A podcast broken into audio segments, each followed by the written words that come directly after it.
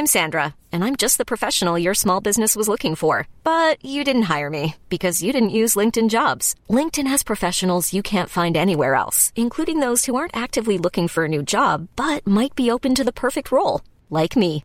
In a given month, over 70% of LinkedIn users don't visit other leading job sites. So if you're not looking on LinkedIn, you'll miss out on great candidates like Sandra. Start hiring professionals like a professional. Post your free job on linkedin.com slash achieve today. Ever catch yourself eating the same flavorless dinner three days in a row?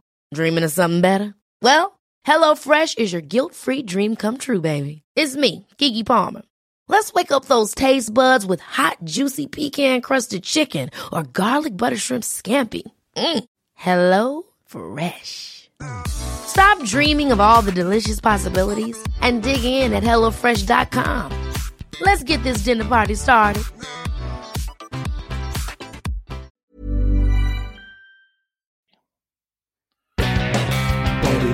Moore and Sir Geoff Hurst. The Trevor Brooking and Billy Bonds.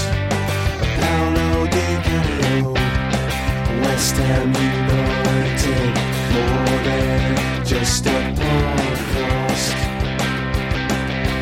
More than just a podcast. Good morning, good evening, or good afternoon. This is more than just a podcast. podcast. Uh, this is our second recording of the night. Actually, it's international break, so still, still we're going to count as an episode. It's uh, season nine, episode twelve.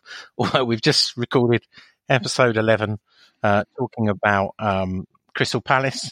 Um, but so we didn't bore John and George to death um, talking about ticketing. We thought we'd do a separate podcast because it, it's created a lot of interest. The ticketing subgroup that um, Nigel and I attended. And if you don't know about it, um, the official supporters group, uh, the West Ham official supporters group by the club, of which I'm a member, had a ticketing subgroup last Wednesday. Uh, five members of the OSB joined. Myself, I was the chair. Um, we had uh, uh, Trevor from uh, who supports uh, who um, represent disabled people. We had David Baker, who's the chair of the OSB. We had. We had Alex, who uh, uh, represents Claret members, um, and who am I forgetting? Uh, or is that that's it for the OSB members? And then we had uh, five invited uh, non-members, and each of those non-members had previously applied uh, to be on the OSB. Um, look, I'm, I'm one of them is a away season ticket holder. It's not it's not my job to say their names, etc. So they haven't given me the permission. One of them, Nigel, and he, he'd already come out on that. Uh, so one away season ticket holder, but three of the five had high points. So two of them had over 20 points in priority points and were season ticket holders. And Nigel, you've got quite a few points yourself, although I know you don't want to say how many you've got. Um, a lot was said about this meeting. Um, in the run up to the meeting, I was asked to postpone the meeting. The club was under pressure. I had there were some stories from Weeser suggesting that you know the meeting was going to try and abolish uh, away season ticket holders completely or abolish priority points, which was just rubbish. Um, that was followed up with some stuff on on KUMB and on social media, and I, I spent the week beforehand um, getting messages both via email, um, talking to people on the phone, and uh, receiving direct messages and public messages on social media telling me to postpone the meeting and that uh, I couldn't abolish away season ticket holders, etc. Um, uh, most of this was fantasy, I must add. You know, I, I'm told the rumor started at Bournemouth, uh, and the rumor went round that there was a plan to abolish season ticket holders. Well, news to me, news to the club. Um, and uh, look, I'm, I'm not going to point fingers of where this all started, um, but some people have got more to gain than others, and I, I'm not in the the game of name calling. So let's let's talk about what really did happen at the meeting. Nigel, you were there. Um, Well, should, should I start by saying actually, I, I've about how I think it all started and what it stems from. and Go on then. perhaps I'm a bit culpable. Um, I was invited as I had applied for the OSAB. Uh, my application was turned down, uh, as I suspected it would be, because on Your my name was taken off. Yeah, my as I- because as my application, I can, I've got photographs of my application to prove where I, I criticised the club, criticised the OSB, and said what fans want is the truth, and if you give them the truth, then while you may be criticised for it, at least it's the truth, and fans know what's really going on. Well, so Trevor and Carlton Cole must not have liked that then. Well, perhaps not, but anyway, I didn't expect to get on writing what I did, but I, you know, Yeah. I stood by it. So then, you know, I get invited as an ex uh, application person. Thought it'd be, you know, fun to attend one more. You know, I'm I'm trying not to to get involved, but ticketing, I've got a good knowledge of how ticketing works and how to play the system because I'll openly admit, people, believe me, in the past I played the system very well, and that's why I've got a good wealth of knowledge on how ticketing works. Don't play the system no more, but uh, perhaps that's age. But when I was younger, I did beat West Ham many a time. So poacher turn gamekeeper, whatever you want to throw at me. But when I go to these things, I do take them seriously. I realise I'm going there not. I'm not representing. I'm not saying, oh, I'm going to represent fans, but I feel the need to communicate with fans so we as many, uh, get as much feedback from fans as possible. You know, you there's a lot of people on the OSAB that you never hear from. And I don't like that. You you always say what's going on, Sean. Dave Baker, for his sins, he goes about it a different way, but he's always public. You don't hear from other people, and and that's not me because I think if you're going in there, you've got to engage with the people. I did that the way I always do it now, which is through my West Ham Till I Die column. So I asked for um, people to give me the feedback on away tickets we've got to understand the, the, the way. And my, my article focused primarily on away tickets because that's what I thought was the big upsetting thing, even though the meeting was about all ticketing. Now, Hmm. in that, after that article, in the comment section, a few people said about scrapping the away season tickets because they felt In, in comments, just in to be the clear, comment that's in the section, in the comment section. of which of which there were over one thousand one hundred and something. Well, anyway, in the comment section, you know, th- uh, there was a few people that said about scrapping away season tickets. You know, basically what they're saying is that everybody that goes away at the moment gets a priority point. So they would, at the end of the season, if they've gone every game, they've got 28 priority points or whatever you would have. So then they would start the next season without season ticket, but on highest priority points. So they'd get first dibs anyway. So quite what that would achieve, I'm not sure. It's nothing that I would um, support in any shape or form. Uh, I haven't got an away season ticket. I wouldn't apply for a away season ticket because I can't do every away game at all. But I, I, but at the end of the day, there's a lot of people that I knew was away season tickets, and they are they live, breathe, and die West Ham. So quite why you would want to penalise them, or people thought we would want to penalise them, I don't get in my opinion, they put two and two together, got suspicious because it was the the OSB, and they, you know, for whatever reason, thought that we were going to take these comments, walk into a meeting, and go, "Oh, the West Ham fans think you got to sc- scrap away season tickets." That was never ever going to happen. Was never on the cards or whatsoever. Um, but then it spiraled from there, and of course you know, Wissa jumped on the bandwagon.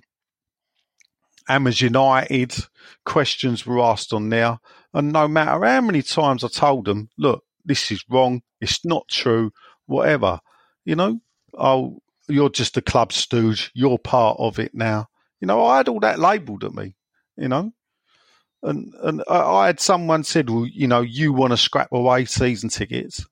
And, uh, so I just pointed him in my article and say, "Show me where it says it," because Yeah. nowhere have I said that. But Chinese whispers, it all starts. It was the topic of Yeah. conversation at Bournemouth, and hence we got a load of stick on Monday and Tuesday and Wednesday. And and just to be clear, and I, I put this on social media, you know, I also respect the away fans. The away season ticket holders do the hard miles. I, for my sins, won a ballot to go to Aston Villa, which I got a lot of grief at. Right on a Monday night, I left work at four o'clock. I didn't get there. It took me three and a half hours to get there. This is just Villa in the Midlands, right? When I left there, it took me half an hour to walk back to my car. I was stuck in the car park for another half an hour and three hours to get home, which meant I didn't get home to half one in the morning.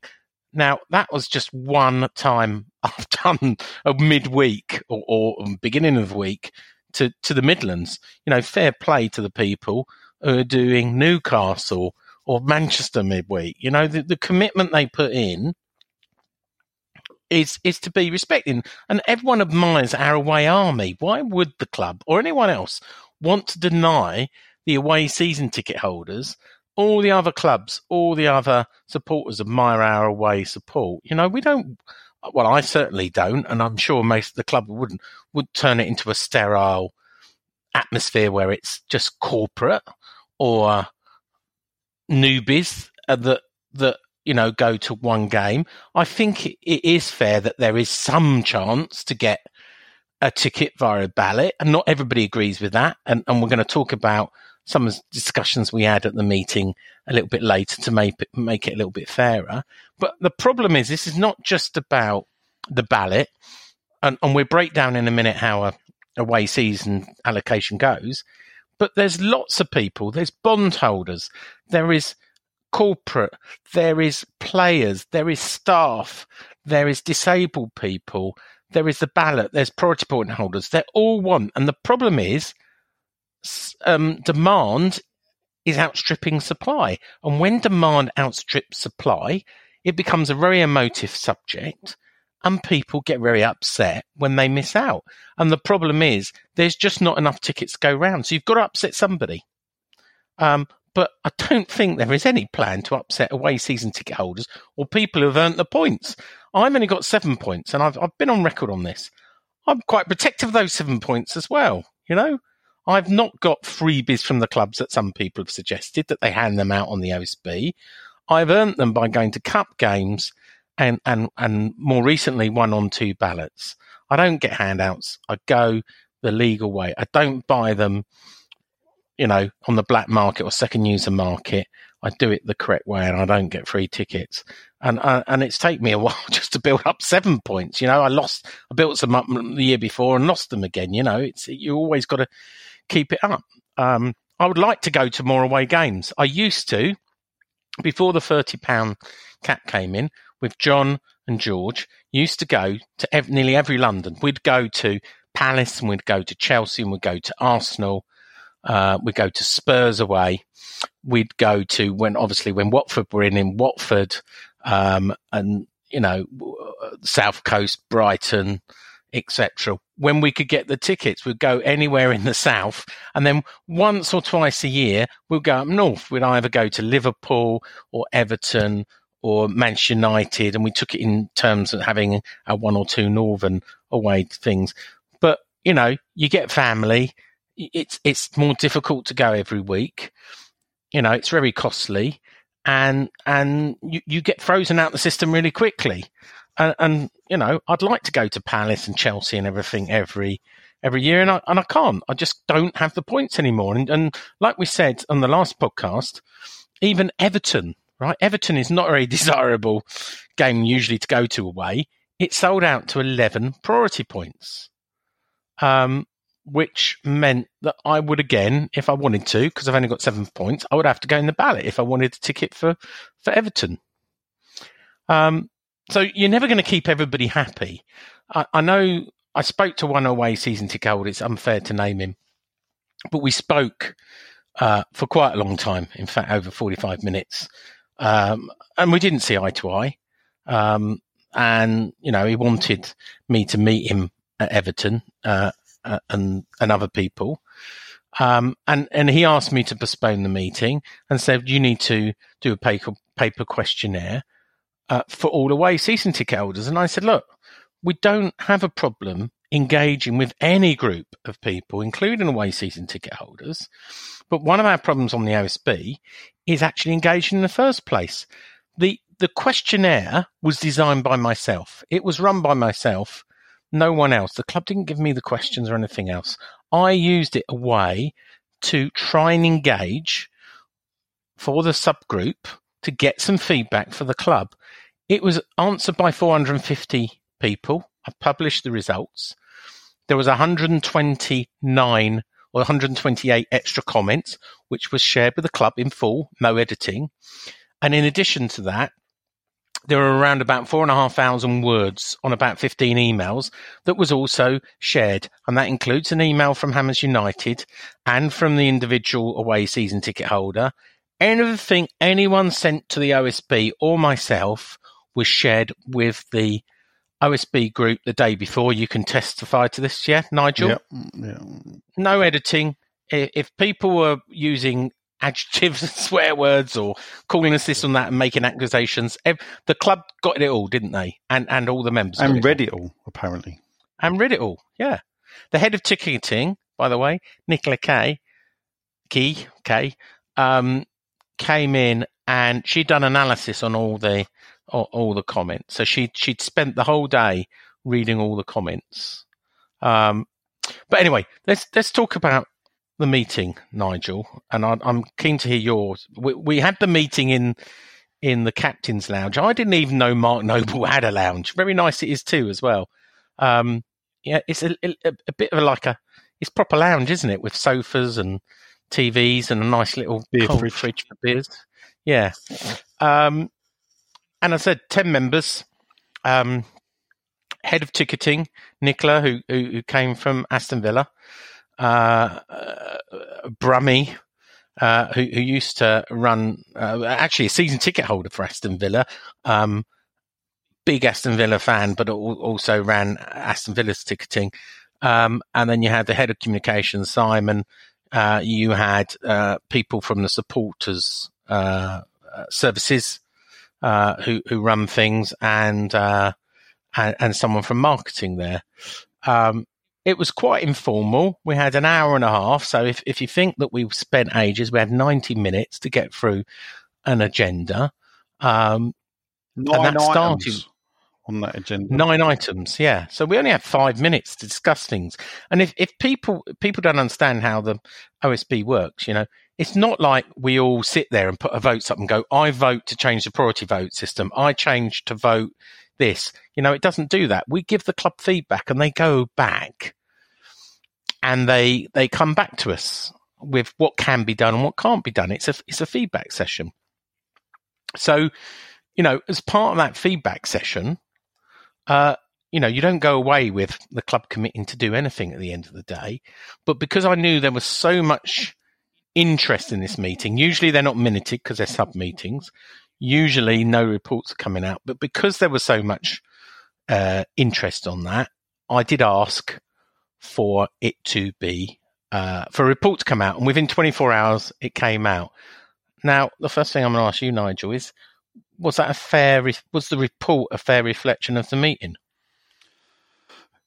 I mean, it was a brief reflection of the meeting, and it was over a thousand words. Yeah, but some, well, the problem is people read that, and what they do is instead of looking at what it says, they look for what it don't says. And then they assume because it's not written down that it wasn't discussed. Yeah. And and that's the problem that I took out of it. You know, I took a lot of stick which surprised me to be fair, which it shouldn't have surprised me though.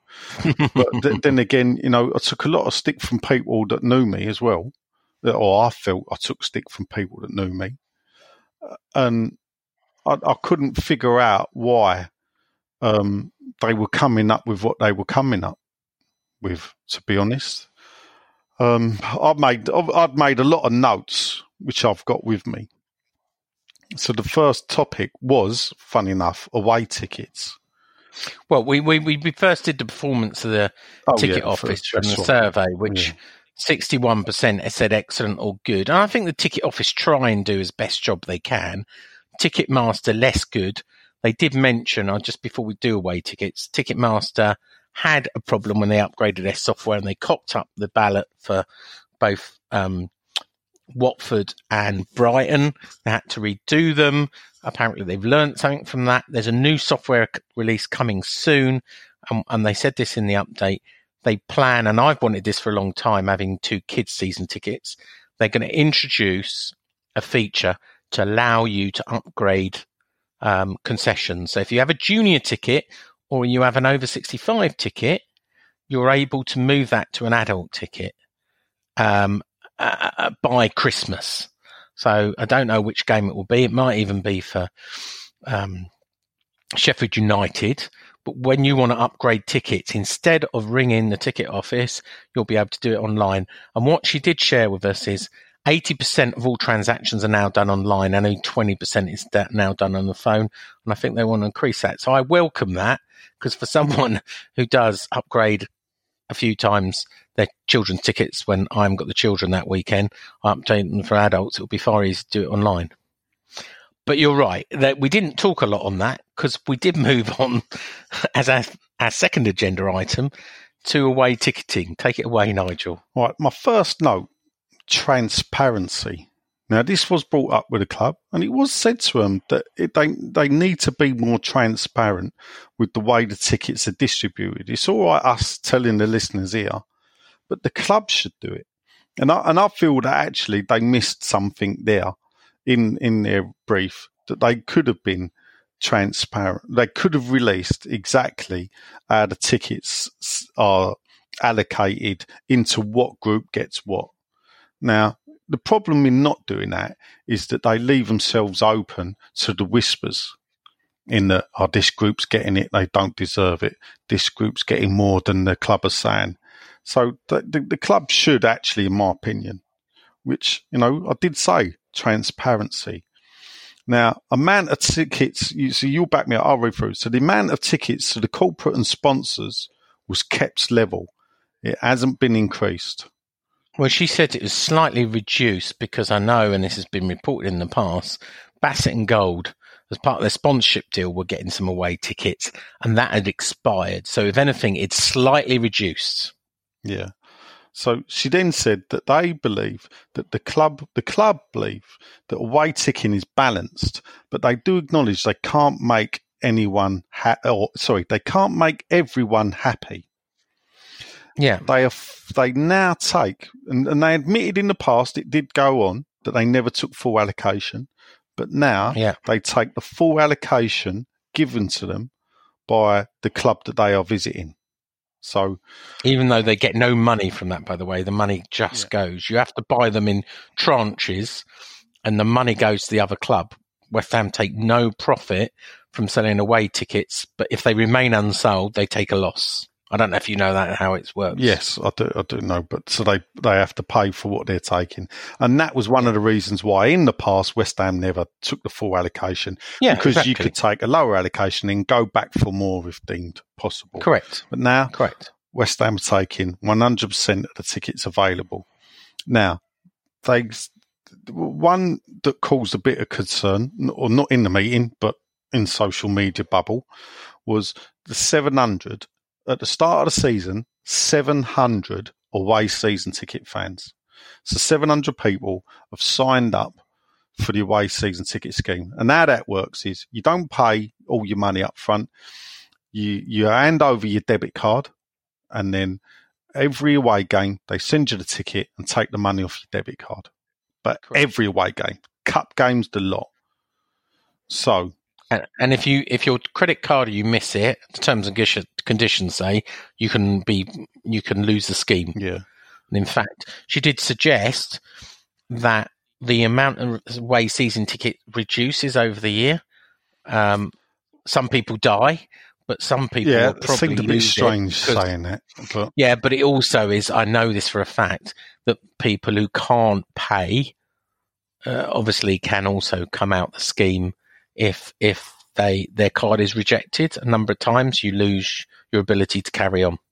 and they're not replaced until the start of next season. So at the start of every season, the max is 700. Correct. Right. Not not including uh, corporate, as some No. people have suggested. We asked this and we asked to confirm it, and it's in writing in the report. It's 700 away season ticket holders. Right now, the club are monitoring who attend or don't, and what they say there is, and this is not just away season ticket holders. The club monitor every fan that buys an away ticket and whether that tickets get used. Now, that's the difference. They- are not the monitoring data. whether the person is actually attending, which is what we'll go on to. Some people, I think, uh, are looking to do, um, but they do know if the ticket is used or not. Yeah, they've got the data. They said Yes, they've got the they've got data, but they don't do anything with it. Yeah. And they think they have the fairest system. And the away season ticket is renewed, though, on a first come, first serve for renewal. Which we did question on whether there should be a, a priority system based on loyalty of how long you've got a um, a season ticket, really. Because I know that's some things that some people have raised to us. Yeah, we- th- th- it did seem strange that there's just like a blanket away renewal where they get a window to renew and that's it. Where the, the people, because there, there's going to be people that, that year on year have just bought away season tickets year on year. There's probably like a good hardcore of fans.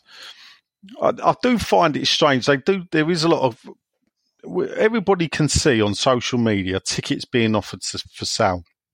The thing that always makes me a bit weird or find strange is one group of people will blame away season ticket holders. Another group of people will blame the bond holders. Another group of people blame the priority point holders who are trying to increase their priority points. And the fact is, unless you know the individual selling, you don't know what their circumstances. And some of them, by the way, are scams. And funny enough, we just had something on social media brought to our attention. And someone said on Twitter, look, OSB, if you're going to tackle it, tackle this. And it was Chelsea away, right? West Ham, Chelsea away. Mm. Well, number one, those tickets aren't even available yet, right? So no, there's no tickets to buy. No one's got them. So whoever's selling them, it's speculative. Either they, it's a complete fraud and they don't have the tickets. They could be an away season ticket holder who knows they're going to get one. It could be a tout betting on that he can pick one up, or it could be a bond holder, but no one knows. It is a fraud because those tickets aren't available. So it's impossible to crack down on something where a ticket hasn't been issued. And even if it is, it's actually a matter for Chelsea because it's Chelsea who issued the ticket and it's a matter either for the police, etc. So while certain things can be policed, you can't police fraud if someone, and I've heard this quite a few times lately, people on social media selling away tickets that don't even exist on, people are just being ripped off. They're fancy tickets. They don't even exist. I think there was a, a group from America who came over for the Bournemouth game, and Yeah. they got caught outside the ground. And I'm pretty sure I read somewhere that one West Ham fan kindly gave one of them the ticket, his own Oh, ticket. So because the, the bloke was standing there, had come all the way from America, and he'd been scammed. Yeah, I, it goes on. Um, Anyway, let let me just while you're just there, let me just tell you about the allocation as I Yeah, know so- because we did ask for the That's it. allocation, and they said, well, it's already been said. Now it had been said at the last meeting, and they confirmed those figures were correct. So on an average three thousand allocation, this is what they previously said. There are eight hundred and eight bondholders, right? Not all of them. Uh, there's not 880 bonds. Sorry, there are 808 bonds, not bondholders. There are slightly less because some people have bought multiple bonds. So that's, I don't know, let's call it 780, whatever it is. Those 780 people have an agreement with the club which allows them priority. Apparently, it's a legal agreement told to us by the club. They can buy around about 780 tickets, that means. Uh, they don't on a big game they buy up to 300. On a lesser game, we were told they buy as least as an unpopular game as few as 30. And it changes one by one. There has been, they admitted, the bondholder, uh, Stephen, who was there, admitted that he said, look, there's no, anyone caught selling a ticket who's a bondholder deserves the whole weight of the law thrown at them. And the club admitted that one bondholder had been caught openly selling a ticket on social media, been caught and, and stopped from buying away tickets. Uh, but the bondholder present there that night said he didn't believe there was any widespread abuse. I know you've got a view on bondholders, which will come into a minute. After bondholders are the away season ticket holders. So 300 go on um, the bondholders up to for 3,000, then another 700 go on the away season tickets. Well, that's your first third gone. That's 1,000 gone. The Premier League rules say that you've got to give a number of tickets to players' families, players, and certain staff. It's in the Premier League handbook. I'm told that number, if you combine the two together, is 90. 60 for the players and families, 30 for the staff. So 90 then go to club and you know employees, including players and players' families. After that, you've got Club London. Now, this is probably the most contentious one it it ranges. I'm told for for some of the games, it's it's as as few as 125, but for the bigger games, the 3000, it's around 200, maybe even 225 is what I've been told. So it's a maximum of 225 for Club London. That's the corporate hospitality. Again, it is a ballot of all cost corporate hospitality members that can enter. If, if you're in corporate hospitality, you can enter a ballot to get an away ticket. A lot of people disagree with that, but it, it, its benefits were offered to them when they were sold their um, packages for the London Stadium. After that, you've got um, disabled. Now, I was told in the past it's 10%. I'm told by the disabled rep it's not 10%. It's more like 50. But pretty much any it, it, works that there's a number of disabled spaces at the away ground. Pretty much anyone who applies for it does get it. Is is what my understanding. You you you know, but but it's a small number of disabled fans that actually go to away games. Ten percent, as we know, are reserved for the away ballot, uh, and that is for for a three thousand game. That's three hundred. Um, and I know that's we're going to talk about that a little bit later. And then that leaves the remainder for season ticket holders with priority points. Now, in a 3,000 ballot, if you tot up roughly, rounding up and down what I said, around about 1,600 tickets go to all the other groups, which leaves around 1,400 tickets left for season ticket holders with the highest priority points. And roughly, of course, it changes game by game by allocation.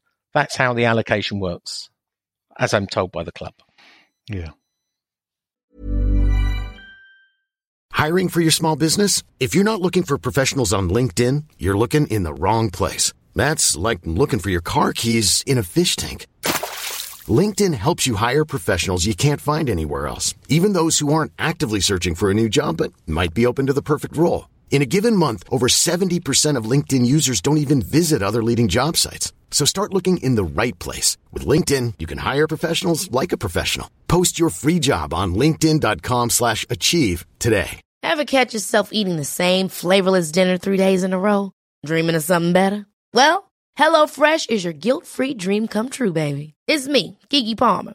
Let's wake up those taste buds with hot, juicy pecan-crusted chicken or garlic butter shrimp scampi. Mm. Hello Fresh. Stop dreaming of all the delicious possibilities and dig in at HelloFresh.com. Let's get this dinner party started. Hey there, it's Michele Norris. I'm host of a podcast called Your Mama's Kitchen. When I travel, I'm usually looking for a way to find a taste of home when I'm not at home. And one of the things I love to do when I am at home is entertain. And Airbnb allows me to do that. When I was in California recently, I rented a house that had a great kitchen. And when we were sitting around the table, we were all thinking, we're in someone else's house. Someone could be in all of our homes as well. If you have a home, but you're not always at home, you have an Airbnb. Your home might be worth more than you think. Find out how much at airbnb.com/slash host.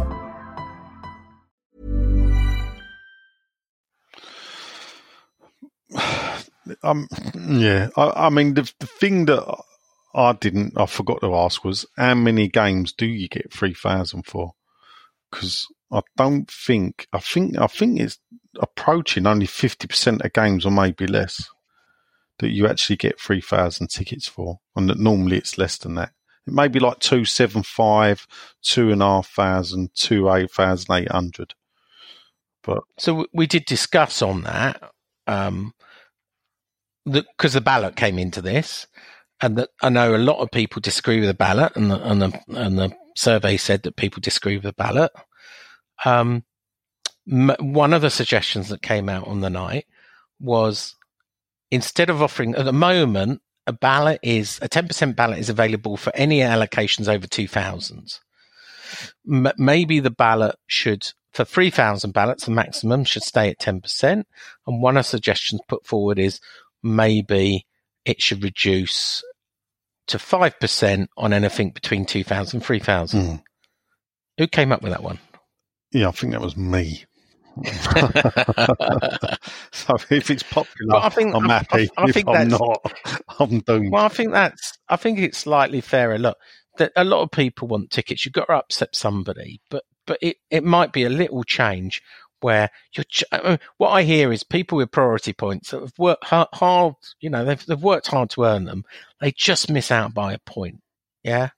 And that, that's going to be hard, isn't it? When you just yeah, I mean that. by a point. The, reason we're saying that was because there are some games where you're only getting two thousand. You know, you know, basically they they haven't done ballot for Bournemouth, so there was like would they have twelve hundred for Bournemouth? Uh, yeah, it allocation? was something So like there's that. no ten percent set aside, so that's purely priority points. So here, so it, the, the notes I've got is that the club are looking for to do a ballot where there's only two thousand or over allocation. So anything under two thousand, they're going to look at Well, they don't- not having they- a they ballot. don't- No, they already do Oh, that. already so anything under two, yeah, for any, anything under two thousand, they do not do a ballot. So for Oxford, for Bournemouth, anything under two thousand already, there's no ballot. So then anything over 2000, you know, as I said, my idea was, well, if it's only 2000, have 5% or 2.5%, 2,500, have 5%. Now, you know, obviously that then helps those on the lower points because the, the lesser the a- a- allocation, then the higher the priority points you need to get there. And I think the problem is there's a lot of people, as you can see, Everton's gone to 11 points. So if you're sitting there with nine, 10 points, you think, well, I've got a few points here, but you're just missing out. And then as every game goes on, the points move up one, isn't it? Because obviously each game attracts a new point to be added. Um, on my notes here, I've put here is two points fair for a home game. So what that was alluding to there was, is it fair that the club give two points for a home game in the cup? Yeah, and and look, this there's no hiding this. They came out with this new scheme to encourage people to go to the early rounds at home for cup games. Interestingly, since they brought in this scheme, no points have been awarded for two points because we haven't either stayed in the cup and every game we've played had been away. So obviously, um, Oxford away, um, Wimbledon away. What was the other one we we won? Macclesfield. Macclesfield That was at away. Oh, well, that was before it was Yeah, that brought was in. There was another one away. Well, who did we play before Oxford? Uh, oh yeah, that was of course that was away. It was on telly as well, wasn't it? Ah, Yeah, I'm gonna have to edit this bit because this is embarrassing. you can't remember. watching it. Oh, Anyway, Oh. so so at one point the two points. So what we one of the things that suggested from the people and based on feedback is that more points should be given for the people who do the hard miles. So maybe, and and this was in the report, maybe if it's midweek, if it's over a certain miles, you know, Newcastle, etc. If it was moved at short notice for TV, then there shouldn't just be one point. Um, there should be two points, maybe um, for the more difficult games or the more undesirable games, away games uh, that people travel to. Um, there were other suggestions, and I don't know whether the club will take them. One suggestion was um, on away games, if you don't turn up at the games, the, the club have have got this data. If you don't turn up on the game, maybe you should lose your priority point. So if you've bought a ticket and you don't use it, maybe you should lose your priority point. And that's really hard to argue against because if you are just buying them to collect priority points, it sort of defeats the object. Non attendance, Man City game, 700 missed that game. Uh, at the recent Bournemouth one, 70. Now, there will be valid reasons why you can't go. You know, your car breaks down or something comes up. But equally, um, some people just do it for the points. And, and I don't think you can argue. If you paid your 30 quid, fair enough. But why should you have um, a priority point as well? Yeah, I mean, ooh, that's a tough one. That might, I mean, not, last might season, not be. I mean, yeah, I suppose you could point. I mean, personally, last season I had a ticket for Southampton, and I was ill. It was uh, not Boxing Day; it was the day after Boxing Day because it was live on TV. So it was the Boxing Day game. Bought the ticket, but I was ill over Christmas, and I just couldn't go. Um, and well, you lose your point. That's well, fair yeah, enough. I mean, if that was the case, I mean, generally what would happen is if I got an away ticket that I'm not going to, I'll give it to my nephew to go to. Um, you know, that, and that's the only person I ever do that to. Yeah. You know, I'd, And uh, f- funny enough, we did ask the question why can't there be a ticket forwarding system where people can sell back tickets to, to away tickets to West Ham? And the answer came back is we're not allowed to. The ticket issuing authority is the away club. We have gotten, we're an agent. We've got no rights to resell. yeah, that's the, that's the notes tickets. I've got that the club said they are the agent Um, for away tickets and they are for personal use only. and so they can't. It, it it's un, under the uh, whatever the football act or whatever it is. It's considered touting even by the club if they resell a ticket. The police want to know who was allocated that ticket, and therefore the only if if a club officially sells it, it's got to transfer that name against the ticket that it will then give to the away club, and it says we've got no way to do that. And and some people did talk about uh, in fact, the way season ticket holder talked about who, who goes to England, talk about um, whether you know some clubs have it where you have to collect the away tickets, um, or uh, or you have to show ID, and I think the club sort of said to them and like, well, not all clubs do that, and we don't know how practical it is. We'd la- rather Yeah, sort what- of find a common sense to what this. they said was because I got it here, is, is that they that what they have done is delayed sending the away tickets out. So oh yes, he did. Yeah. so they they don't rush the tickets out now. So they wait back because if you're going to the game, you don't need to have the ticket technically until you know the, the, the day before the game, realistically. And obviously, they do get phone calls from people saying, "Where's the away tickets?" And the club do monitor those phone calls to see if there is a pattern of the same people ringing up asking why the paper tickets ain't been sent out. So, you know, the, the club can see there's a problem, whether they're doing enough, you know, but then again, anybody, you know, we can all come up with ways that it'll work and then someone else will come up with a way that it won't work. What, Yeah, true. And and you know, um, they also said, look, a companion um, steward goes to each away game to help supporters. And when we asked, because of terms and conditions, you know, are they checking ID? Um, they said no at the moment. Um, so they're not doing ID checks as threatened. Um, but they do have a a steward travelling with the away fans or someone from support services or the ticket office travelling with away fans to offer assistance. What that actually means, I don't know. hmm. uh, then, So what what what else was on priority points? I mean, there there wasn't really beyond, uh, you know, the the, the club um, valued away season ticket holders and people who bought up their priority points had no intention of changing anything. Um, yeah, from, and the and the the ballot could be slightly diluted for um, for allocations between two and three thousand. That's that's really what came out at that point, isn't it? Yeah, I mean, th- th- as I said at the beginning, the clubs seem to think the way they distribute away tickets is fair. you know, per, personally, you know, I spoke out. I don't think the corporates, in, in a way, should get their allocation.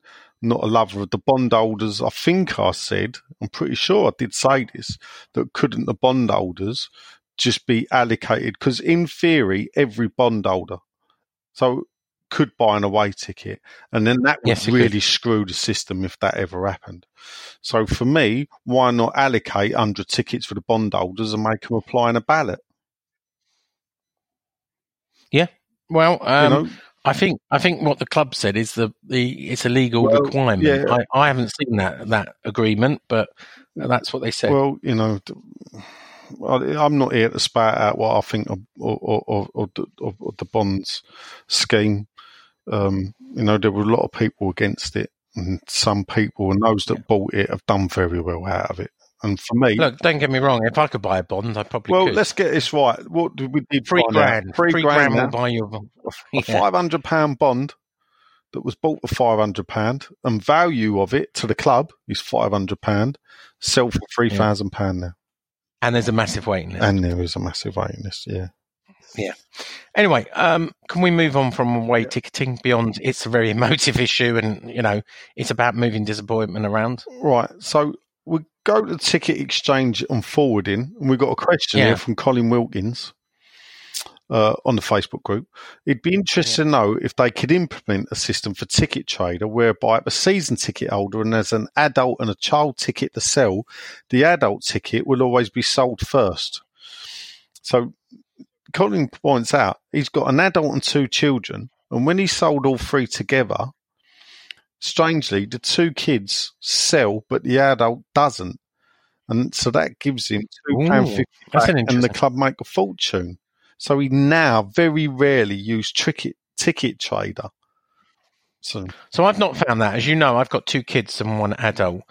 Um, and they all, maybe it's their position, but all three sell out. And my, my adult is in, um, my two kids are together. So that's more desirable. And there's a gap. And then, uh, my adult ticket because someone else sits next to me. Yeah. Um, I find they sell out pretty much at the same time. And I've never had a problem selling on Ticket Trader. I've, for me, the club said a funny thing about Ticket Trader. When I say the club, they're the ticketing. So she said the club don't want fans to use it because they want She fans did actually say to attend the game. Yeah, So- that's true. In a way, then that makes you think, well, are they just putting Ticket Trader there? It is what it is. We don't care if there's problems with it because actually but let, we let don't want you to use it it. If it was too easy, too many people would do it, and they don't want that. So I use Ticket Exchange and Ticket Forwarding. So Ticket Exchange gives you 90% of the fee back allocated for your category of game. So it takes your season ticket fee, not the general fee, splits it out into categories A, B, and C, gives you a value, and if you add it all up, it comes to 90% of what you paid for your ticket. They say the other 10% goes to Ticketmaster as their admin fee, right? So let's park that for the moment. I've used it, and I usually have on my children's tickets. I always want my tickets to be used, and they always are. So if if I know someone who wants it, I use ticket forwarding. I upgrade them and use ticket forwarding. By the way, the fee for ticket forwarding is zero for me as a season ticket holder. The person buying it, it's either one fifty or two pound a ticket fee that goes to Ticketmaster, or the person receives it. Now, ticket forwarding, supposed to be friends and family, it could go to anyone, right? You could set your own price if you wanted to, right? Whether that's legal or not is up to you. Uh, and the other person pays one, and they get a ticket that can they can download rather than giving you a season ticket out, a ticket that can download via email and print out. Ticket exchange, obviously, the club sell it at full retail price, so they give you ninety percent back. Ticketmaster takes the ten percent, then they get to sell it. Now, I've never, I mean, I could put that allegation to the club that they always sell the um, children's ones first. Um, but you remember, it could go the opposite way. You could sell the adult one as a child. Um, so it could go the opposite way. You know, you give money back and then sell it as a child ticket. But here's the thing I think this is not true because I've used Ticket Trader the other way, i.e., I've bought tickets for other people. When you go into Ticket Trader, and you'll probably know this if you've used it, Nigel, No, you can pick any seat you want. So free tickets are available, you get to choose. The club doesn't choose for you. You see every seat that's listed on Ticket Exchange in the whole stadium, and you can choose which seat you want. So for that to be true of whoever, I can't remember the name of the person you said, that wouldn't be allowed. You can choose. So it's just it's just dealer's choice. In other words, they um they get to choose where they want to sit, and maybe their kids' seats are more desirable than his seat. I don't know, but that's the way it Right, works. David Jones got a question in this regard. Cool. He was curious as to why ticket forwarding for home tickets has been replaced by the email download. He says, surely this enables tickets to be given or sold to anyone. So I guess what he's saying, ticket forwarding, our fault, you sent it to a friend and they had to be a member. And so it go Yeah, on their do. membership card and then they could come to Yeah. the game. No, it's not. It's never been like that. Right. So if if you um if you have you need to be registered as a member, but it takes you five seconds. Look, I, I had a uh, well, John's John's nephew came to a game, and one of my kids couldn't make it, and he's a youngster. So literally, all I did was forward it on to him, but he didn't. He didn't. He's a West Ham fan, but he didn't have a, um, a reference number. So literally, I told him to go on. It took him five minutes to create a reference number. He gave me the reference number, and I forwarded it on to him. He emailed the ticket, and then jumped on a train and came to the game. This was all two hours before the game. So I, I'm not sure it was ever. I think you've always had the ability to e- download email tickets, and and uh, and to be fair, I think it's very flexible what you can do with ticket forwarding. It's the thing least people know about, but it's probably the most flexible. If you wanted to sell ticket for whatever you wanted, you can do it with the blessing of the club. Unlike Twickets, which is illegal. Someone was talking about Twickets. Twickets is illegal because it's not endorsed by the club. Yes, Crystal Palace use it. Yes, QPR use it, but it's authorised by the club. Twickets is not authorised by West Ham or any other Premier League apart from Crystal Palace. And therefore, if you buy a ticket of Twickets, it's illegal. Doesn't matter if it's at base value or given away free. It's illegal under the touting Right. rules. Last one on ticket forwarding and, and exchanging. This is Alan Knight, and it's a different thing, but it is part of that. It said currently, if you buy extra home tickets, but then you cannot go to the game, the club won't take them back. Correct. Since it's not permitted to sell them on, what are you supposed to do with them? He bought two Man United tickets for a friend, but the friend then couldn't go to the game, and the club would not take them back. Surely, for a game that is supposedly that, they could take it back and resell, or is it because Ticketmaster has no mechanism for refunds? Yeah, well, part of this is Ticketmaster. In the same way, you know, you talked about Ticketmaster, the whole ticket exchange is sold by a number of people and it's what the website will do. You, you can't customize it. Um, I know as general, Ticketmaster do not do refunds. Sorry, the, the, the ticket office do not, do not refunds. Um, Funny thing about that is, people, they never have. no, I know that. Not, no, not it's, it's more of a yeah, principle. they never have. Not from day one. If you bought a ticket, If you, one day and the game weren't for a month later and you couldn't go. In general, and I think this is all ticket offices, tickets are non-refundable. Simple as that.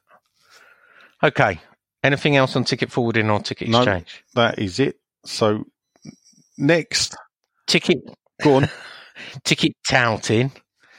So what the club said, and, and particularly we were talking about away tickets and tour companies. So they said, look, we if if people are touting on the internet or in public, we as a club have a responsibility to come down on anything that is done publicly, fan to fan, over social media, etc.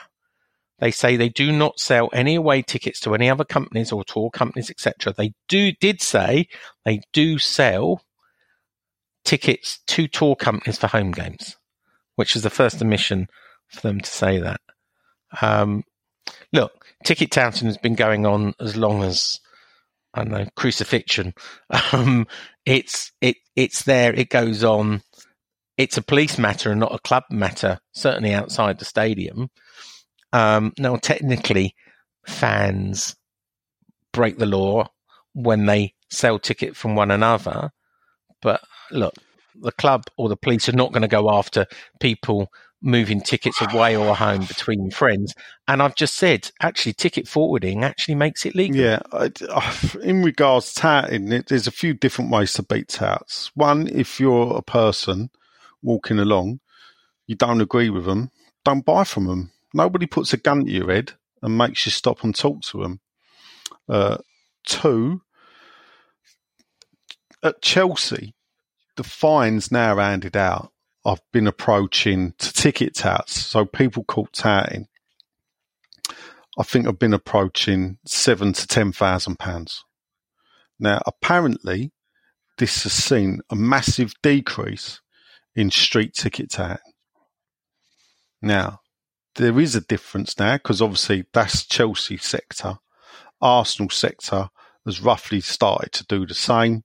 A lot of ticket touts now will get a three year banning order as well. So if they're caught, prosecuted, found guilty, they will get a three year banning order, the same as a football hooligan will get. Yeah. London I mean, I don't know the- different because of it's it's not a public highway; it's private land.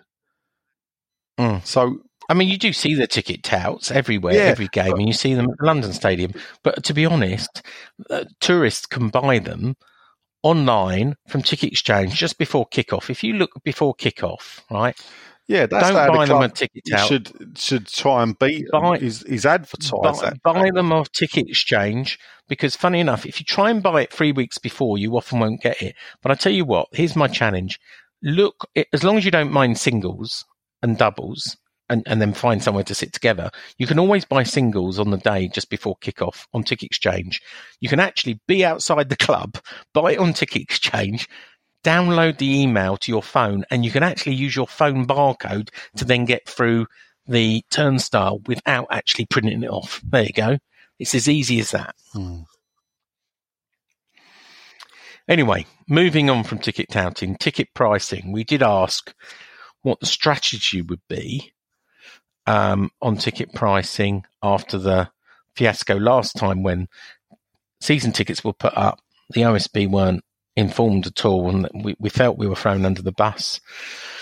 And the suggestions made at the meeting were a number. It's consult with the OSB beforehand.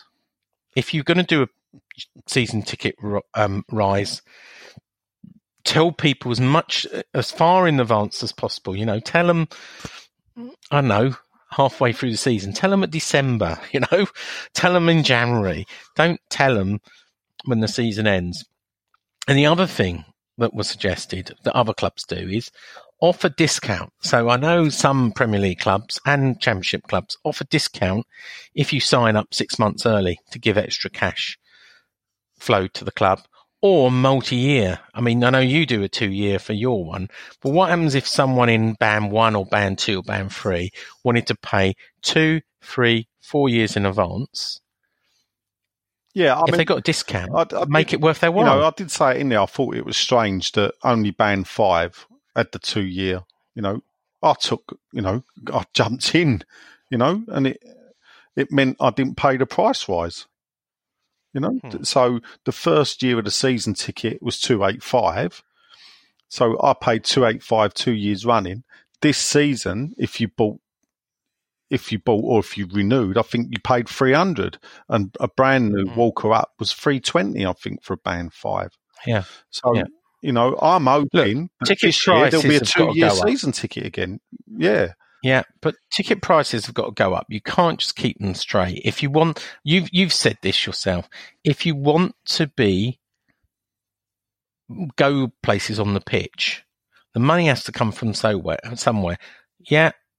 You know, the reason the move to the London Stadium has not been successful is the tickets actually went down and haven't increased very fast. well, I don't So know. I, I don't. I disagree with that. I think, and you, it's almost there. Careful, you make Every- me sound every- like I'm advocating ticket prices going up. But what I alluded to, no, I, I'm not that- saying, but, but it's a, a fact of life that ticket prices have to go up at Yeah, some but it point. has to be managed in a way.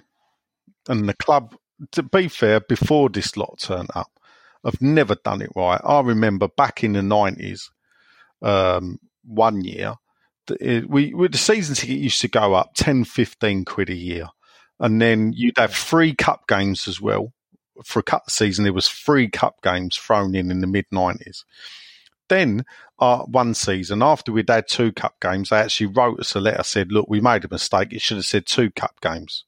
So we swallowed that. The year after, they removed all cup games, but then put the price up 120 quid as Mm. well. Now, as an idiot that went to the two Mickey Mouse Cup games that the club was getting free, the price rise for that year for me was 150 quid. The club Yeah. need to be careful when they do price rises to, to manage. Look, no one likes price rises. You're right. It's But- got to be justified. yeah. Okay. Well, you've got to know where the money yeah, goes. that's right. Anyway, we the jury's out. We'll see what consultation and what they do next Yeah. year. Um, we talked about family area, um, and I know you were saying previously when asked, Karren Brady said the whole of the upstairs is a family area, that, yeah. um, and she did say that. Now they have now announced that the new family area has been designated two two one, which is right next to the away fans on the upper, which raised some eyebrows in in the room. Um, but they said, and I think they're arguing with you, Nigel. Well, obviously it was uh, Trevor Brooking upper at the Boleyn ground above the away fans, and a lot of other clubs do it as well. Uh, and they also said that actually on the seg line, those people closest to the family would be actually guests of of uh, the away fan um, and VIPs usually, rather than any old Herberts. Yeah. Did you buy Well, it? you know I didn't buy it. You, know, because you know I, I actually did say, you know, sort of three times what you put in kids on the seg line.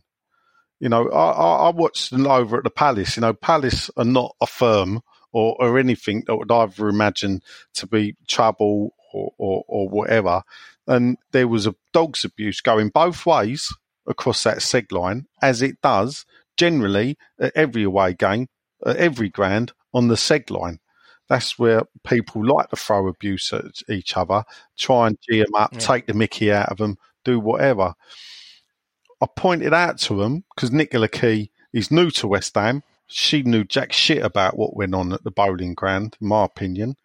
That actually, the, the, it was upstairs above the away fans, which is different to being level with them. So there was no general direct abuse thrown up and down, or not be, not not before games or during games. So yeah, we could hear them. I'm not sure. Look, You know- I'm I, I, I'm going to be a bit more. I, I think that no, the seg line is quite big. I'm not sure you can hear swearing oh, across the sweat please, seg line. come on. Well, only when Oh, they're chanting, no. and you can hear that in the rest I'm of the sorry, ground. you can. It's And- not that big. And and you know, I would hope they're going to police and steward a, a, a, a family area. Do a you lot know, if they were going to put I- families on the seg line, I would suggest they put them behind the goal downstairs because that mob, the West Ham men behind the goal next to the seg line, they all sit down there anyway. I don't know what it is about that uh, Trevor Brooking lower there, but that all right. so Well, they've obviously made their decision and told us. Possibly in Let's- let's see how it November. Is what Yeah. it is. so family seating area, you know, and I think the club rightly should be called out on this because you know there was a big ooh made when we were moving there about no family seating area, and the club were adamant that the whole stadium was family friendly. So So what happens with people? Hang on. What what they didn't explain is what happens with people in that area that well, don't she said, don't yeah, she said they're writing to season ticket holders in that area. yeah, I mean, yeah. You know, I know a lot of people, or, or I know some people that are members, and when they buy tickets, they seem to end up over there. So whether the club are currently using that for the members' tickets, so it's easy to move them out and put season ticket holders in there, I don't know. But so quite how they can just come up with it in November makes me laugh when season ticket holders are already in their seats. Yeah. Yeah. So Anyway, our half an hour podcast is already Oh, an hour. Yeah. um, well, the, the other thing we talked along this, and it's one a little bit close to my heart, but I know other people have raised it, is age for concessionary rates. So, um, the price, whe- whether the junior should increase from 16 to 18, um, and talking as, um, you know, a father of a 16 year old daughter who's got a season ticket, you know, she's still at school. Most people now stay at school or go to college, etc. They don't go out to work at 16. And therefore, uh, feedback people have received is, um, you know, the, the age should be increased. And, and the survey supported this, but saying that maybe a junior ticket should go up to 18 while people are in full time education. Um, it extends it for another two years. It helps families. It helps people. Otherwise, you might find that people disappear and say, well, I can't afford to pay that.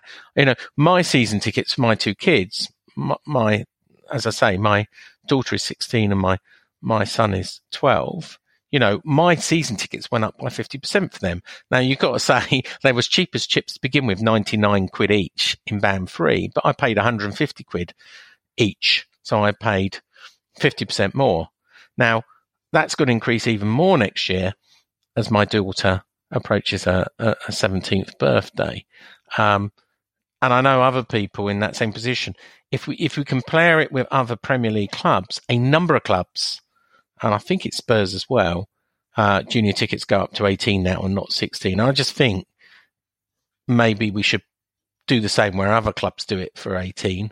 Um, why not? And, and, we and we shouldn't stop there. We should help uh, young adults that still in university as well. well. You know, there should be a student know, rate before you're working. Uh, under, I think it's right. Young adult finishes at 21.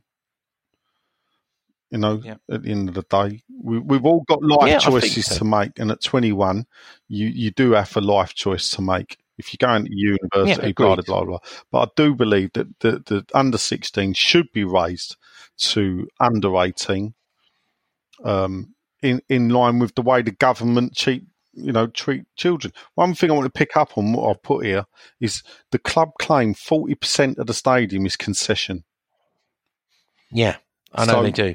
I know. I know. There's supposed to be uh, ten thousand under six, or there was ten thousand junior tickets um, alone. Mm.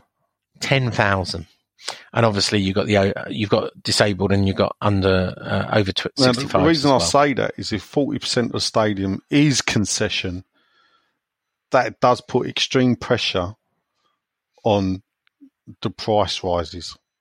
I think because that is yeah. what the club are going to be looking at. And, that is, and you know sure that, and I can see the way they're thinking. It, I, some, I must admit, I didn't pick up on it when they said it, but I wrote it down. And a bit of me, that's what alarms me. Forty percent of the stadium's concessions, so therefore, right. there's price rises to go on there. Moving on, club right. cash. Do you want yeah. to hear my notes for so, that? Yeah, on, boring, then. and that's all I wrote. So, club cash uh, if you you don't use no. uh, ticket exchange like I do, um, no, when I renew my season ticket, I always try and use Club Cash. Well, I always do. So for my kids, I use my Club Cash. You can use it online, but some people forget to do this, or they renew before they've sold more on. Now, Club Cash is supposed to be used to renew your season ticket, buy merchandise from the shop, and or buy other tickets online. Apart from renewing your season ticket, it's bloody hard to spend it any other way. It, it's almost impossible to spend it online on merchandise. Um, and I know this from a, a, very good a fellow season ticket holder that ended up losing about 60 quid at the end of last season because they'd already renewed early because uh, they wanted to move their seat and they just couldn't find a way to spend the club cash online and they couldn't uh, uh, and they just didn't want to ring the club and they ran out of time and they lost the money. Now i wonder how many times story number of people contacted me to say club cash it's awful that it just runs out at the end of the season end of may you lose it. And the, and the feedback we gave the club was it should roll over for another season you know? Mm. in a previous meeting they said to us we don't earn any money. The, the amount of money that does gets lost by supports is so small. It's it's it's not worth us grabbing it. So so my challenge to them on the night was if it's so small and it doesn't make any difference from a commercial point of view, then why not roll it over for another season and let people have the time to use it. They've earned it; they can use it. You might find it boring, but it's hard to disagree with that, isn't it? If it costs them nothing to do. Yeah, yeah. I, I you know, I don't use club cash because I don't, I don't think that the, the, the club behave quite right in, in the way you can use You'd it. rather leave your season ticket empty. yeah, I then. do. Yeah. Anyway, getting on to the final item, Yes. um, and there was only eight because number item number nine was meeting closed. Uh, and, and you know what? This this podcast is going along uh, on as long as the meeting. Um, the season ticket waiting list, and we saved twenty minutes at the end of this, and it was presented by the head of marketing. Yeah. Head of marketing. What you got what have I got to say on this? Well, I think what we Yeah. wanted to say was, what has marketing got to do with the season ticket waiting list? And why isn't the ticket office running the season ticket waiting list? And why did the head of marketing have all the answers with the questions in regard to the waiting list? But to be fair to Dan, who who presented to us, he did accept that the list was four years old, and he did accept, although they didn't give us a number of how many people were left on it, they did accept that they'd done a lot to remove people. They'd contacted people over the last six months, removing people who no longer wanted a season ticket list, and that they presented to us a number of um, proposals um, and the biggest proposal was to switch by a season to season product. In other words, the season ticket waiting list starts each year from scratch and people are allowed to opt in on it. So if you've paid your £10, this is the way I understood it. Tell me if I'm wrong. If you've paid your £10, you can opt in to move over to next year's list. However, if you don't reply, you automatically opt out and it's assumed you don't want a season ticket anymore. Was that the way you understood it? Well, that that is sort of the way that he, put it about that they were going to look at possibly doing it on a season to season and with the opt in. Um, you know, I don't think my you know idea of why don't you just bloody scrap it, give everyone their tenner back, and have a general sale uh, went down well with him. To be fair, But No, I don't think it did. But uh, equally, you know, for what? Look, whether the 55,000, then 50,000, then 48,000, then we went down 34,000 was a marketing number or not is relevant. At the end of the day, they sold, they've always sold every available season ticket, right? So there is enough demand. You never thought they would sell 60,000, No. right? Or 54,000 no, for every time they've sold the season tickets when asked. The number, what the real number is, is irrelevant. In, in fact, I argued the opposite way. I said making it too large actually puts people off because they can't, you can't manage their expectation of where they are on the list. no, and that's why they should I- scrap it and go to general sale. But I think what comes out of that is the fact that the marketing people doing it, it is a marketing tool and a marketing gimmick, and it should be seen. it's only a tenner. and yeah, but it should be seen as that. There is no need for it. if, if if it's a tenner, it's hardly. I mean, remember, at the end of the day, the, all the money goes to the club, plays for players' wages, etc. Right? If if it's a way to generate revenue of getting people excited by spaying a tenner, You know what generates No. extra revenue, didn't you? Sacking the whole marketing department. Oh, that's Because, as I've always said, the best way to market a football team is to buy decent players. The club admitted now, and did they not bring this up in the meeting? The club admitted that more people are now attending. Yeah, ignore the lies about the attendance. There are now more people attending home games than ever before. And we're not talking Yeah, official there is, figures; yeah. we're talking the real figures. More people. Yeah, yeah. And it was pointed out to him is that could be something to do with the fact that the club's playing better now than they ever have at the stadium. So therefore, Yeah. if you've got better players and we're playing better, more people will come. You don't need a marketing department to market it. You just need decent players. And you know, the old if you build it, they will come adage. You build a team, Ooh, they will come, not the stadium. If you build a team, yeah. they will come. And I think I'm bailed out with that. Okay. So, any other questions we Right. haven't covered? So So, we, we've we've, we've got we've done the, agenda. So basically, uh, Maid Marian, what was the club's rationale over giving priority points for away games to append to people who attend home games? I think we covered that, was it not? Yeah, yeah. So, so I mean, without a doubt, giving two points to home cup games is is a way to sell more tickets. Without a doubt, let's let's let's not dress it up any other way. They didn't say that, but of course, it's it's Yeah, basically they want you. So like Dodsey got comes with two things here. He said, could the away ticket be put on the season ticket, the home season ticket, which would make it harder to swap, and the season ticket then becomes a proof of identity? No. And, and the reason, quite simply, is it has to be compatible with each away ground. So that's why when you get an away ticket, as you know, it comes from, you know, if it's a Chelsea one or a Brighton one or a Villa one, it comes from the club. It's a paper ticket produced by a club with a, with a barcode, etc. Each each people have different systems. So no, it couldn't be put on the season ticket because that would mean that all Premier clubs needed to have the same system in the future, and I don't know if you remember this, she said, we do hope in the future for all Premier League clubs to put away tickets on smartphones. Do you remember Yes. her saying that? So I don't know how far in the future that is. But when Um, you do but- that, but you put it on can you can forward that bar because that'll be done by a barcode on the phone, uh, and that'll just be forwarded on. So Yeah, I'm sure. Done. I'm I mean, sure. Next- yeah, what next you said was right there. You know, uh, that's this is like systems that I install. What you got to remember as well is that the the the visiting club or or the the, the home team club would need your dick details to input that into their system, which would have to be done Yeah. manually because that's how you program these systems. So it, it, there is no way that, that anyone will ever come up with you put your waste game on your season ticket. He then asked me if I think anything will change.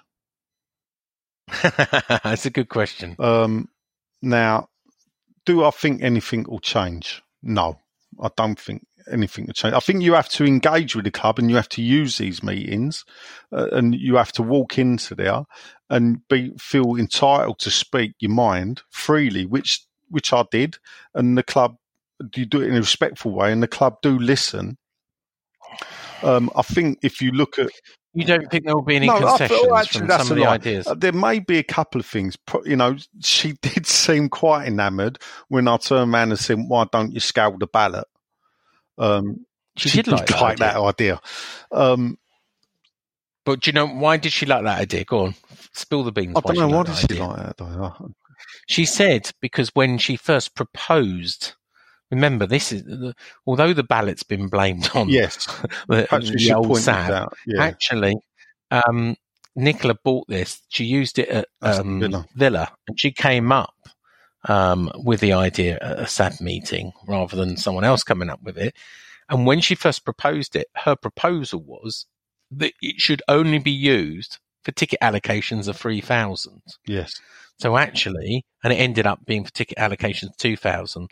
So the idea to to grade it, as you suggested, sort of falls back in her first thinking, and that's why um, she liked and, and the one thing that priority points holders that complain about the ballot need to remember is that if you miss out, you can apply for the ballot. Now, one thing I do remember, which I did think was wrong, and it came back to the transparency thing, was they they said about a number of, of fans that applied for a ballot for a certain game.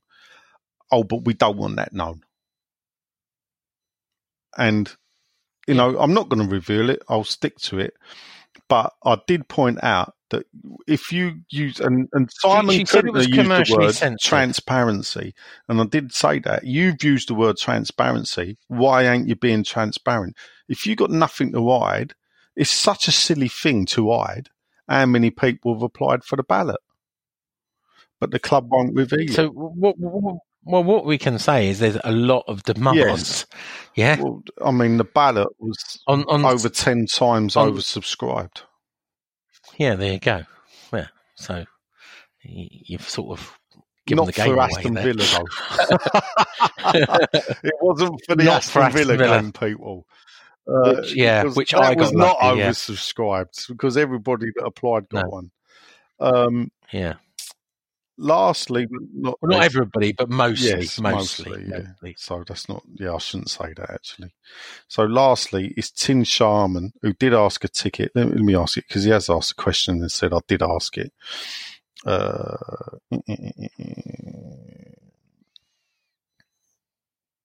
let me just find it. Bear with me, people. Super Tim Sharman. He's Luke's dad, by the way, people. If you don't know who Tim Sharman is, he's he's a very good friend of a friend.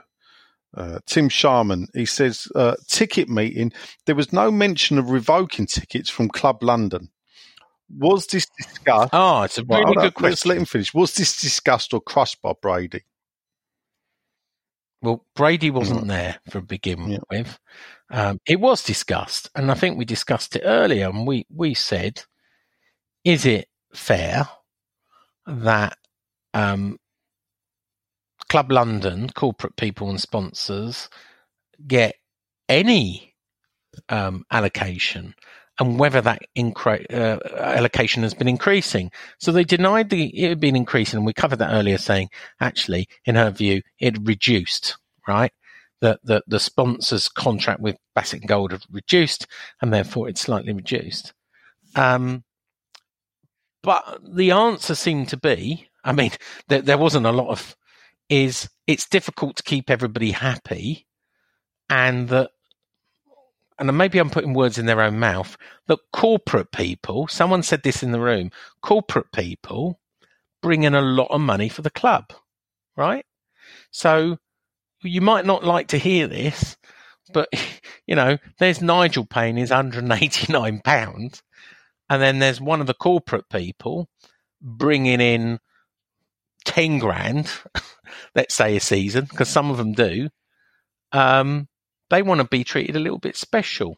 And therefore, you know, that hasn't got massive priority, but around about, well, it's not even 10%, is it? It's, it's like 7% of the tickets go to them. I'm not saying it's right because I'm not in the corporate brigade. Um, but I can sort of understand sometimes the customers who pay the most, there has to be inducements um, to encourage them to buy those expensive corporate packages. Nat- Not condoning naturally, it, I just saying that with that point of view. of course you, of course you did, and but but but that's why it's there. Is are the club going to get rid of it? Absolutely not. You haven't got any chance. You know, you you could campaign all you want. What you can campaign is that it doesn't get any bigger than it currently does, and say there should not be a growth. And should that, that, be area, think. scalable as as regards allocation? And this is Well, it is scalable. It is scalable. So just to say that part is scalable. Um, because the numbers I was given before is it scales from 125 to 225 depending on allocation. And in, in some games like AFC Wimbledon, there was no corporate, I was told. Uh, things like Oxford, there was no corporate. So when there's a very, very small allocation, you know, yeah, I'm not that- sure that's true. You know, well, I'm just saying what I'm I'm told. I'm not saying it's true. I'm just telling you that um, even and, and even staff were denied for AFC Wimbledon. Even staff were denied tickets for AFC Wimbledon that, that wanted them beyond the officials that had to be there, of course. Hmm. All right. Anyway, any more Uh, questions? no, that's it. For uh, apart from uh, someone, Ali Ross says, uh, "Pie, pie, pie, pie." um, well, do you know what? This podcast is as long as the other podcast, uh, nearly one minute, it's 20, uh, one hour, 20 minutes. Um, all I'm going to say, look, if you're listening to this and you're one of the people that have either disagree with me, because I know people either from WHISA or from Hammers United or away season tickets might be listening to this and they, they haven't usually listened to our podcast. Um, don't believe everything you read on social media. Um, I have, I, I will talk to anyone, either on the phone, on email, message, fine. There's some people will never believe whatever we've said tonight. They will believe. They think there's a conspiracy theory. You know, they're like flat Earth people who, who you could take them up in a rocket ship, fly around the world, and say, "Look, there's the globe," and they go, "Nah, nah, sorry, I don't believe you. It's a flat Earth." Yeah, I, I, I, I can't be any more. We can't be any more. Well, we could probably. The club could be more transparent, but whether you little you can believe me or not believe me, um, we've shared what happened at that uh, meeting, whether you believe us or not, is is a matter for you. We might not agree on everything, but at the end of the day, the reason the away season tickets is such an emotive subject is there is not enough tickets to go round. Yeah, I mean, my last, you know, my little ending monologue will be that, in a way, the SAB gets its stick for a reason. In that, what's gone in in the past, and and there's a certain section. I was one of them. I will never think that what the club does um, with the SAB is quite right. The way they, the club have made a rod for its own back in the way they they run the SAB. It's not necessarily the people's fault on the SAB. It's, it's the club's fault, and and that mistrust you can see is evident there, and it don't matter what people say. Um, I was upset, you know, people that I thought knew me, um, sort of lumped me in with you lot. um, which, which oh yeah, which obviously you know comes with the territory sometimes of being your friend. But I thought they'd uh, trust me more than they perhaps I feel they did, despite their protestations. And just just to uh, you know, just to clear something up, that I personally invited Nigel. No. All people who applied for the OSB were given a chance to apply to go on this. There was no favoritism. I didn't just pick Nigel and hand pick five people. A number of people were given the chance, and some have publicised that and said, yeah, they were invited, but they decided not to. I think Dan Coker was one of the ones who, who said yeah. he was invited, but he couldn't make it. he had something on. So, you know, look, I can't, it's uh, hard to, to argue with conspiracy theorists. Is, is, is it perfect? No but you look at any club in the Premier League, and they will want to do a certain amount of things their way. And and and consultation, you've got to try and make the best consultation you can. Some clubs will, and West Ham included, will do what they want to do. But you know what? It doesn't matter if you're FSF or SFA affiliated, whether you're independent or whatever. At the end of the day, the club will make a decision that's best for the club. Yeah, I mean, uh, to, to use that, to pick that up, what I would say is it would have been better if I weren't there. It would have been better if WHISA or Hammers United were there. But for whatever reason, in my opinion, they've made a decision to not engage with the club. The club don't have to sit down with them. The club have set up a fans forum and they are invited to take a seat. Now, the club yeah. is not going to talk. They know, and this is the thing: it's the club's rules. It's they own the club. They dictate thing. You can write as many letters to the Premier League and, and to the FA you like, and to the Football Supporters Federation. The club are not going to change. If you want to sit and talk with them, you've got to do it by their rules. I don't like it, but that's the fact of life. That's why I walked in there.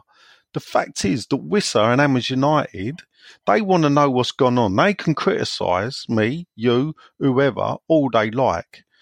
What I find funny is they criticise the people that have gone out to the fans, where all the others have kept quiet, kept their head down. Don't get no stick, do they? And yeah. and Hammers United and WHISA, if you want to know what's going on, if you wanted to be able to give your point of view, you have to sign up and join. That is it. You can send as many emails to Jake Heath as you like. That's all you're going to get. You're going to get that standard crap email back saying, well, we think this and we think that. If you want to talk to the people directly, and that's what it, why I was always on the SAB because it afforded me the access to Brady to tell her what I thought of her. It afforded me the access to Gold to tell him what I thought of him. That's what you got to do. And and the quicker that they actually see that and realise, I think the better fan representation at West Ham will be because it shouldn't be left to the likes of me to walk into a meeting because I walked in thinking it would be in good faith, and you know, the, I, I, was thought I was going to write an article on West Ham till I die explaining it, and I ain't because too many people just just give me so much stick. I thought, well, why the fuck should I bother?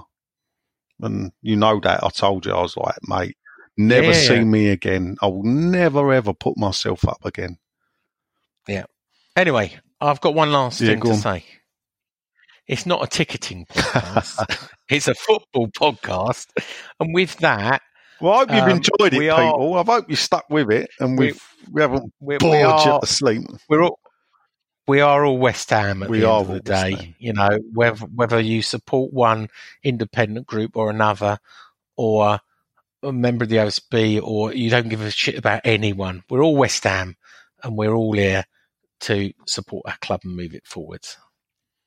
So, I've been Sean. Nigel has been, Nigel.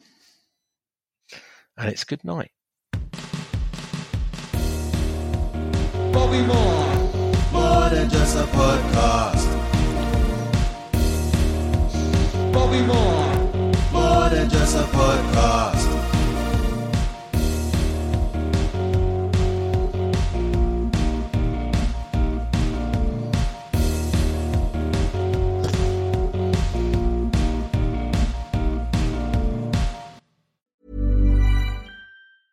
Ever catch yourself eating the same flavorless dinner three days in a row?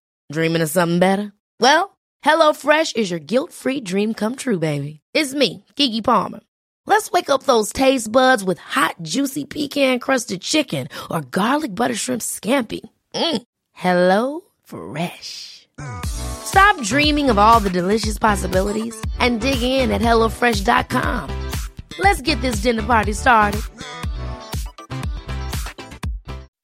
When you make decisions for your company, you look for the no-brainers. If you have a lot of mailing to do, stamps.com is the ultimate no-brainer. Use the stamps.com mobile app to mail everything you need to keep your business running with up to 89% off USPS and UPS. Make the same no-brainer decision as over 1 million other businesses with stamps.com. Use code PROGRAM for a special offer. That's stamps.com, code PROGRAM.